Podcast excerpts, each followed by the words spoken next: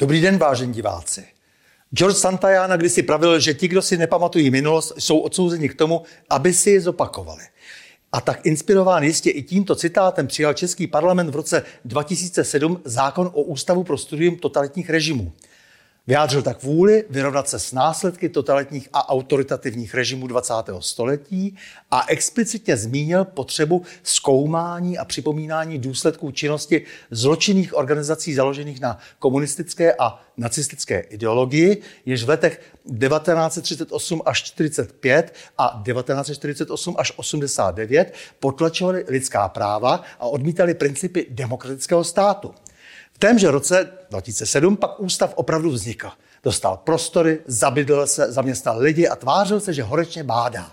No a uplynulo 15 let. Ústav spolkl jednu miliardu, proslul mnoha skandály, ale co vlastně ve skutečnosti dělal a dělá do dneška?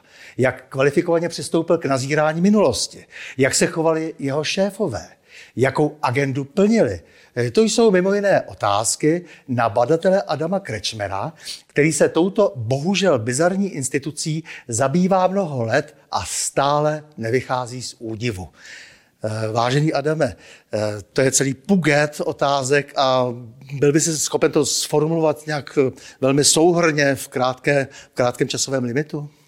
Já myslím, že kdyby žil ještě Dítl, tak eh, bez jakéhokoliv uzardění může sepsat 30-dílný eh, seriál 30 eh, případů Ústavu pro studium totalitních režimů. A to, že i jeho vlastní zaměstnanci přemenovali název na Ústav experimentální totality výzkumu režimu, o let čem se větší. Šest ředitelů za 15 let, mnohokrát provedené různé personální převraty a dovolím si říct mnoho zničených životů, Eh, jedna s korem eh, eh, zbořená a vyhořelá budova. To jsou jen průvodní jevy a vlastně stačí tam jenom dojít a podívat se. To tě jako. Oba známe aktéry a oba jsme e, měli zájem na tom, aby ta, ten ústav fungoval logicky, věcně. Povedlo se to?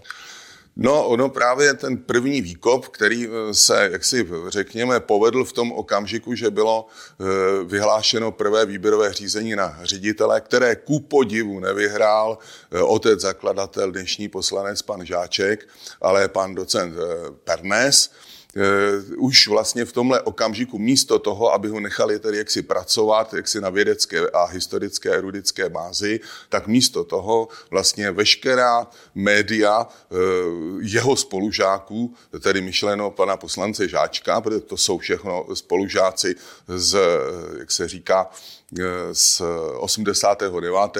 vyvolali, my jsme tomu říkali pracovně parnesiádu. A ta, a ta vlna, dá se říct, dodnes neutichla. To znamená, s každým novým ředitelem prostě probíhají nové vlny útoků a ničení jako toho předchozího. Mimochodem, jaká byla eh, role Pavla Žáčka, řečeného Pažout, eh, v té úmorné historii eh, Ústavu pro studium totalitních režimů? No, myslím, že v určitém okamžiku se sešly dvě věci. První, že jeho předchůdce, nebo vlastně doposavať zkomírající úřad pro dokumentaci a vyšetřování zločinů komunismu, eh, de facto neměl v těch letech 2003 přístup k určitým materiím. A to bylo dáno tím, že byl zařazen tedy v rámci ministerstva vnitra. A jako Zdravé se jevilo to vyčlenit úplně jaksi mimo tyto struktury, přímo nechat to podří, podřízený státnímu rozpočtu a to, myslím, je takový ten oprávněný zájem. Druhá věc byla, že jaksi eh, tehdy, eh, jaksi pan ředitel Žáček přišel o to ředitelování, takže to možná byla i ta sekundárie, která s tím měla co společného. Jo, to, a třetí samozřejmě dostat se z různých důvodů k archiválím, které v té době byly hluboce nepřístupné. A to, byl, a to musím říct i pro nás, kteří jsme tehdy byli policisti do roku 2003. Mm-hmm. To je velmi pozoruhodné, že se kolem úsru vždycky točilo, točilo mnoho lidí, kteří vlastně měli zájem na tom eh, dostat nějaké materiály eh, z toho ústru. Mám pocit, že spousta těch materiálů se dostala v podstatě ilegálně z ústru, protože zcela zjevně prostě tady je pořád ta potřeba se vyrovnávat s minulostí tím, že ji zapřu. To znamená, že musím zlikvidovat důkazy, anebo případně, že se mi hodí ten materiál třeba i na někoho jiného. Já bych to spíš doplnil, tohle nejsem schopen úplně komentovat, ale v současné době spíš mám dojem, že eh, jak si ten eh, Ústav pro studium totalitních režimů na sebe roubuje aktuální politická eh, témata, která prezentuje jako výsledky svého výzkumu, což je třeba konference, na kterou byl rozpočet 1,6 milionů o hybr- ruských hybridních dezinformačních válkách. Tak jako to si nemyslím, že úplně je do jejich kompetence. Poněkud přesahují vlastně ty svoje kompetence. Před, všema, snaží se vlastně dělat politiku. Přesně tak jako tak. se snaží dneska média dělat, vytvářet politiku, že aby, aby ji reflektovala, tak eh, se podobným způsobem chová i ten ústav. Eh, kdo vlastně třeba sedí v radě ústru? No, tam už po mnoho let eh, předsedá pan doktor Stehlík, který předtím byl v různých institucích poradci různých vojenských ministrů.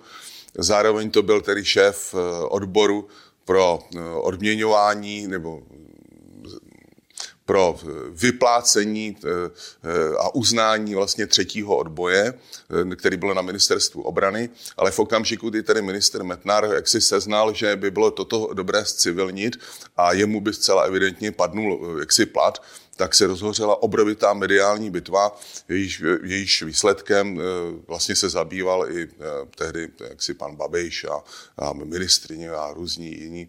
Bylo to, bylo to veliké a dokonce tam byly telefony z hradu a tak.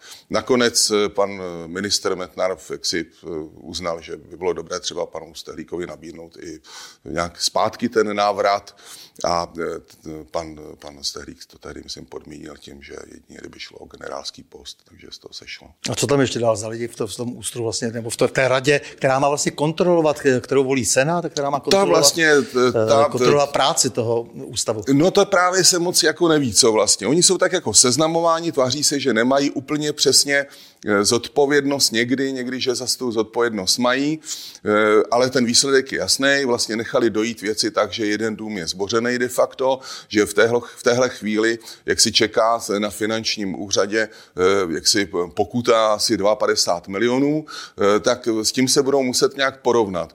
Kromě jiného tam byla teďka jaksi dodelegována paní Monika Pajrová, a tak všichni čekáme, že to bude mít zase nějakou takovou jako svižnější, svižnější tempo. Tak.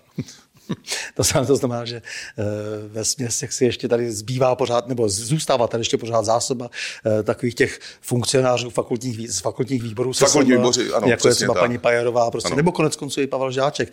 Eh, člověk si říkal, že se třeba budou chovat normálně, no ale Pavel Žáček nám tady třeba dneska v parlamentu dosazuje šéfy tajných služeb a, a zároveň třeba inicioval výstavbu památníků v Řeporích nacistům, tedy památníků.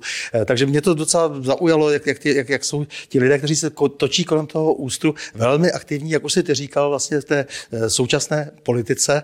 A jak je vlastně velký problém, že jsme se nevyrovnali eh, nějak z minulostí. Eh, ten ústav se měl vyrovnat a ono se zdá, že v mnoha věcech tady je stejně kontinuita někde od roku 48 v mnoha případech, takže se vlastně až zase k toho moc potom listopadu 89 v tomto smyslu nezměnilo třeba personálně, ale nicméně ten ústav se měl snažit snažit tu situaci rozkrýt.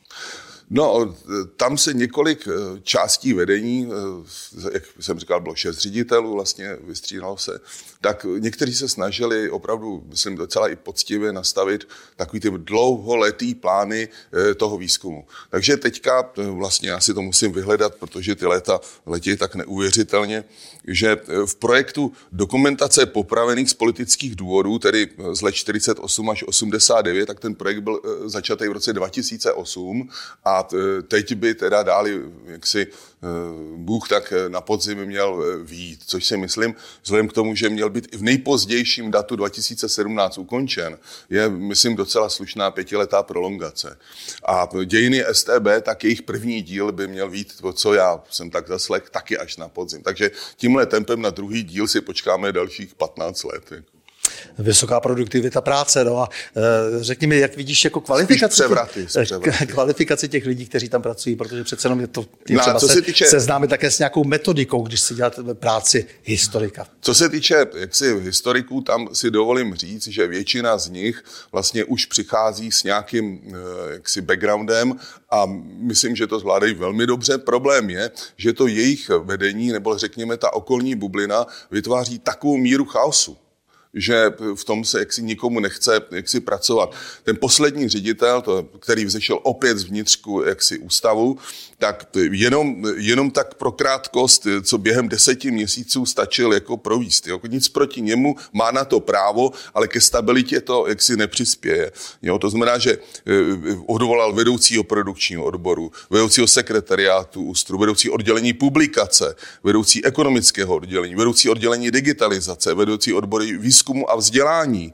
vedoucího oddělení IT a digitalizace, jo. Eh, vedoucí oddělení eh, edičního a to na stabilitě teda věru jaksi eh, nepřidá. Když to veme takhle buldozerem, eh, místo toho, aby když už teda chce dělat změny, jak si považoval nějaký trošku hodin, hodinky, kterých se seřizovat. Hmm, chtělo by to o té infantility a chaosu postoupit opravdu k nějaké systematické práci, ale samozřejmě to se musí rozhýbat systémově, vlastně celý, celé, to, eh, celé to soustrojí. No oni jsou v současné době v podnájmu, Eh, protože vlastní budova je neobyvatelná a vzhledem k tomu, že tedy podnájem končí někdy v červnu, tak se hledá, kam se tato instituce v podnájmu pohne. No v této chvíli se hovoří tedy o eh, pečkárně, která má všem jeden drobný zádrhel, že tam sedí už ministerstvo průmyslu a obchodu. Eh, což znamená, ještě existuje taková možnost, že by všichni seděli spolu v jedné budově, což si upřímně řečeno nedovedu představit a myslím ani úředníci ne. Já myslím, že, že máš připraveno spoustu dalších veselých historek, eh, protože velmi dobře vidíš prostě do toho vnitřku ústru a dáme to na pokračování. Co říkáš? Já myslím 30 případů. Milí Ademe, moc děkuji za rozhovor a s vámi vážení diváci se těším na další setkání u cyklu O čem se mlčí.